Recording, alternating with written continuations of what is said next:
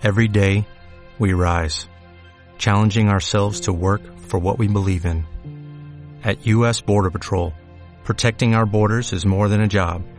It's a calling. Agents answer the call, working together to keep our country and communities safe. If you're ready for a new mission, join U.S. Border Patrol and go beyond. Learn more at cbp.gov/careers. Estás escuchando planetadeporte.es, el mayor portal de opinión informativa de nuestro país.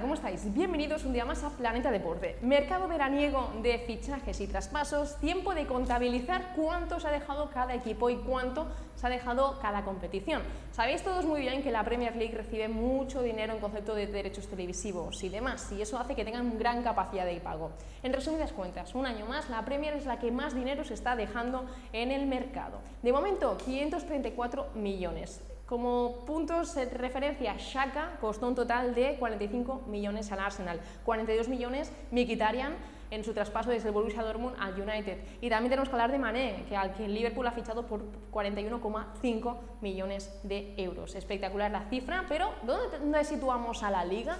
La Liga, esa competición que ha dado los últimos tres campeones de la Liga de Campeones, esa competición, más bien los últimos cuatro campeones, ¿no? La verdad es que hay que hablar de cuánto se está dejando la liga en un momento en que no se ha fichado ningún jugador a nivel astronómico. Hemos dejado atrás los Neymar, los James, los Gareth Bale, hemos dejado atrás esas cifras y ahora mismo la liga de momento ha gastado 250 millones. Está alejadísima de la Premier que se ha dejado, insisto, 534. Pero quiero hacer una salvedad, porque el jugador más caro que se ha pagado en este verano no ha puesto rumbo a ninguna gran liga eh, eh, europea, sino que ha puesto rumbo a Shanghái, a la liga china. Hablamos de Hulk, jugador del Zenit.